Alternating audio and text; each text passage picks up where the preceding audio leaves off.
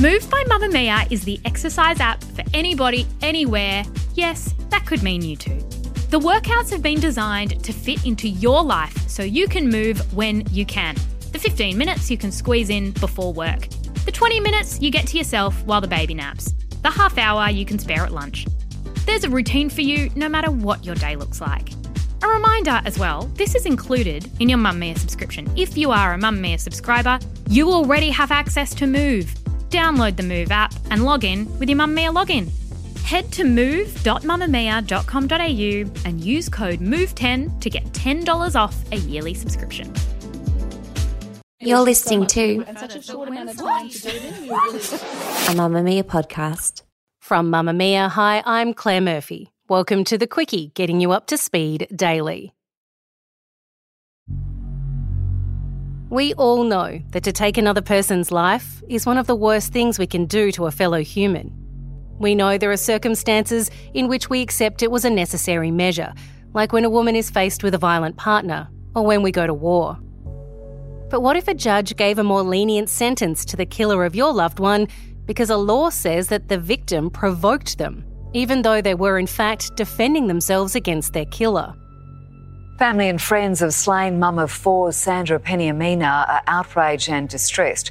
A law from last century means her killer's sentence has been slashed, downgraded from murder and life imprisonment to manslaughter and 16 years behind bars.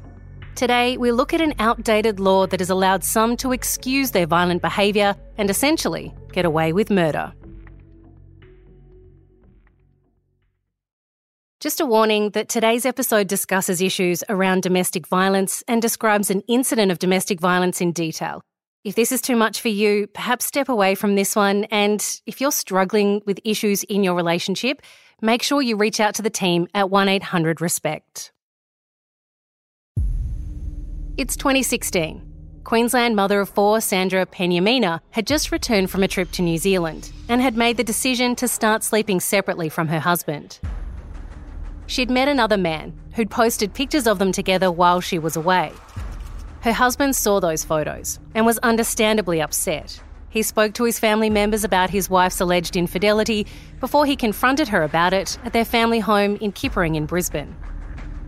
They started to argue in the bedroom. When Sandra refused to hand over her mobile phone and show her text messages, her husband lashed out and punched her in the face. Sandra, fearing for her safety, ran to the kitchen and grabbed a knife to defend herself. He wrestled the knife out of her hand, grabbing the blade, cutting himself in the process. He punched her again, before stabbing her 29 times. 15 times the blade went into her head, the tip later found embedded in her skull. Sandra didn't give up though. She fought hard, dragging herself outside, hiding behind the car in the driveway. But the attack didn't stop. Her husband followed her, throwing her onto the driveway, kicking her before picking up a concrete bollard and bringing it down onto her head, ending her fight. In 2018, the 41 year old who'd never denied killing his wife was sentenced to life behind bars for Sandra's murder. But in 2020, he won an appeal in the High Court, allowing him to be retried on a lesser charge of manslaughter with a defence of provocation. He claims that he was provoked when Sandra armed herself with a knife after he had already assaulted her, and that she had cut his hand with that knife during the struggle when he'd grabbed the blade. So, how is it that someone, in self defence, who arms themselves with a weapon to stop an assault, can be found to have actually provoked their attacker into a worse assault and even their own murder? Professor Heather Douglas teaches and researches in the area of criminal law and procedure at the Melbourne Law School. Her expertise on legal responses to domestic and family violence is internationally recognised, and she coordinates the National Domestic and Family Violence Benchbook. Heather, where did the provocation defence originate and what was it designed to do when it was created? So, the provocation defence is a really old defence, and it was created in a time where men often fought duels to protect their honour.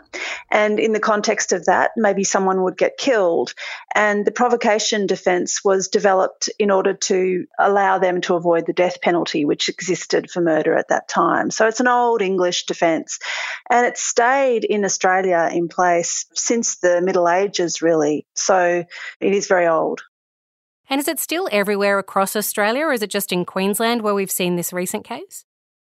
Well, like so many criminal laws in Australia, they're different in every state and territory. So that's the same with the provocation defence. So we've seen it abolished, first of all, in Tasmania, and then it was abolished in Victoria. It's also been abolished in Western Australia. So it has completely gone off the books in those three states. And in all of the other states across Australia, there's been some kind of reform across the last few years to try to make sure that it wasn't unfairly applied. So, what we've seen in recent years is people concerned that provocation is applied in cases where there's like a homosexual advance to someone and they kill in response to that, and then they've argued provocation, reduction from murder down to manslaughter. But also, more commonly, probably, it's been used in circumstances where men kill their wives, often in response to concerns that their partner is leaving them or has recently left them or is having an affair with someone. So that's kind of where we see it most commonly used, I think, these days. But I have to say, too, it's also been used by women responding to partners in the context of a really long history of domestic and family violence. So when states and territories have thought about reforming the defence and whether to abolish it or not, there have been concerns that we will lose a defence in that context of domestic and family violence. And this is in context of states where there is a mandatory life imprisonment penalty, which is the case in Queensland. So Queensland was looking at reforming the provocation defence back in the sort of mid 2000s. And there was lots of discussion about what to do with the provocation defence, but the Parliament was steadfast that the Law Reform Commission, for example, couldn't look at changing the mandatory life imprisonment penalty. So there was a real reluctance to withdraw provocation from the suite of defences available. So what they did in Queensland was try to reform it so that it would not be available in situations like a homosexual advance or a sexual advance, a non-violent sexual advance, or in situations where, you know, a male partner became angry and jealous that a partner was leaving them or separating them or starting an affair of some kind. Can we just have a look at this particular case in Queensland? How is it that the jury would have accepted that he was provoked when he was the one who initiated the assault and that the knife that was pulled was in self defense, and then the fact that he was cut with that knife, but it was him who grabbed the knife to try and wrestle it off of her. How could the jury see that as him being provoked?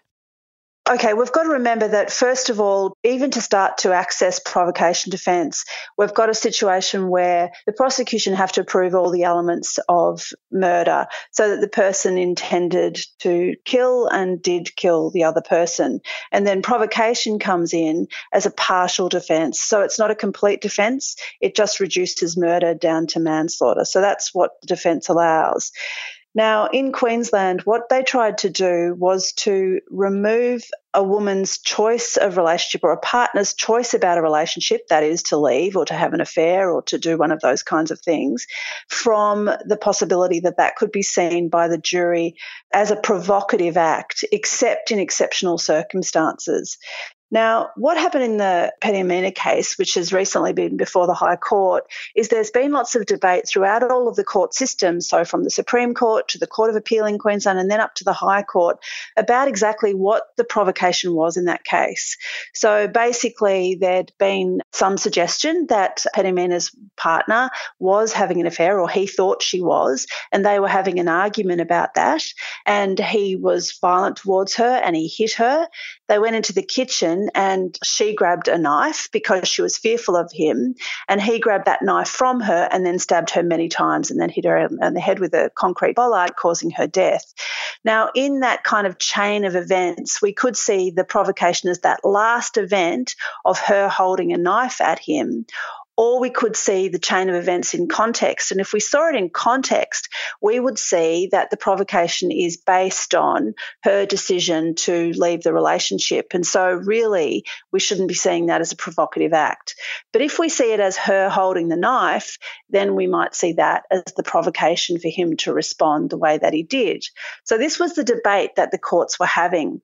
And actually, the Supreme Court, so the original trial court, and then actually the Court of Appeal in Queensland, both thought the provocation should be seen in context, not just her grabbing the knife, but the whole lead up and the argument and the allegations about the affair and so on. Whereas the High Court thought that it should be limited to that situation of her brandishing this knife. That's the provocative act. So that's where we have the difficulty. So, really, when it comes back for a second retrial in the Supreme Court in Queensland, the judge hasn't got any choice but to direct the jury along those lines. And then the jury don't really have a lot of choice, really, because if they see that brandishing the knife as the provocation, then that would suggest that that's, you know, a provocative act and probably would let someone kind of respond, perhaps in the way that Peniamina did. What kind of precedent does this set then for, say, another woman in another domestic violence situation pulls a knife to defend herself? Then that man can see that as a very legitimate reason to murder her. Is that the kind of dangerous precedent we're looking at setting here? Yes, I think it's a real problem because what essentially the High Court have said that it's really up to the defendant to identify what the provocative act was. So, of course, a defendant is going to identify that single incident of drawing a knife as the provocation, and they're going to say they relied on that to lose control. That was what made them lose control and respond the way they did. So, yeah, I think it does definitely set that precedent, and really the only way we could change change that at this stage is, I think, by law reform. Now, I know you've said there are some issues with that law reform that it could actually hurt people that it is designed to protect as well. So, how do we reform these laws to make sure that those people who use it, in a sense, as self defense, as opposed to those who are using it as a way to explain a murder?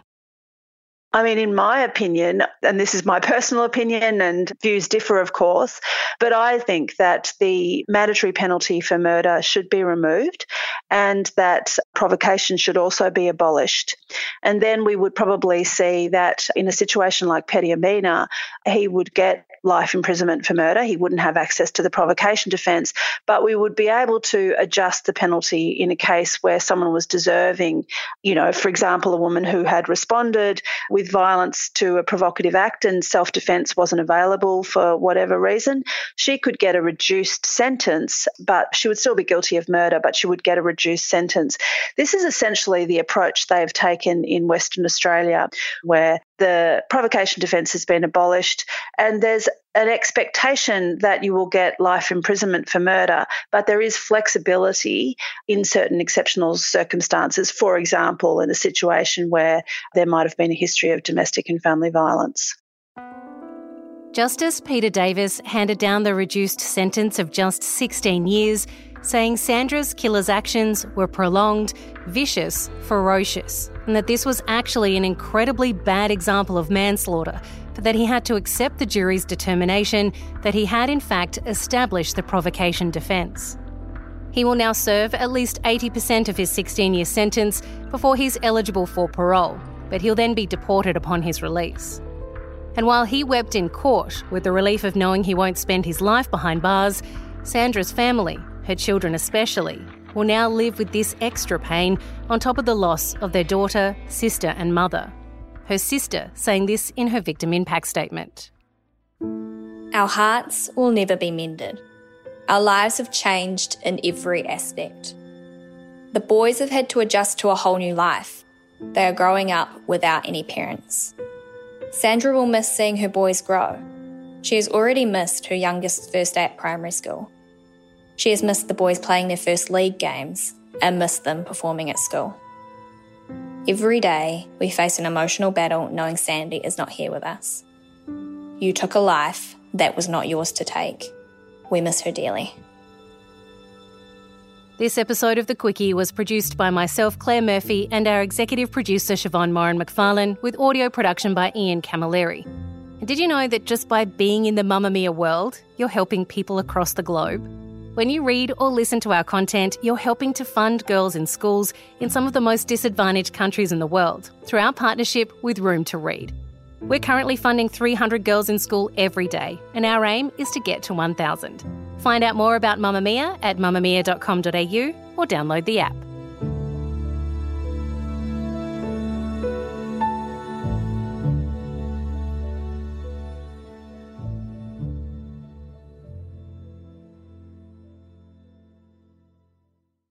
Mamamia acknowledges the traditional owners of the land we have recorded this podcast on, the Gadigal people of the Eora Nation. We pay our respects to their elders, past and present, and extend that respect to all Aboriginal and Torres Strait Islander cultures.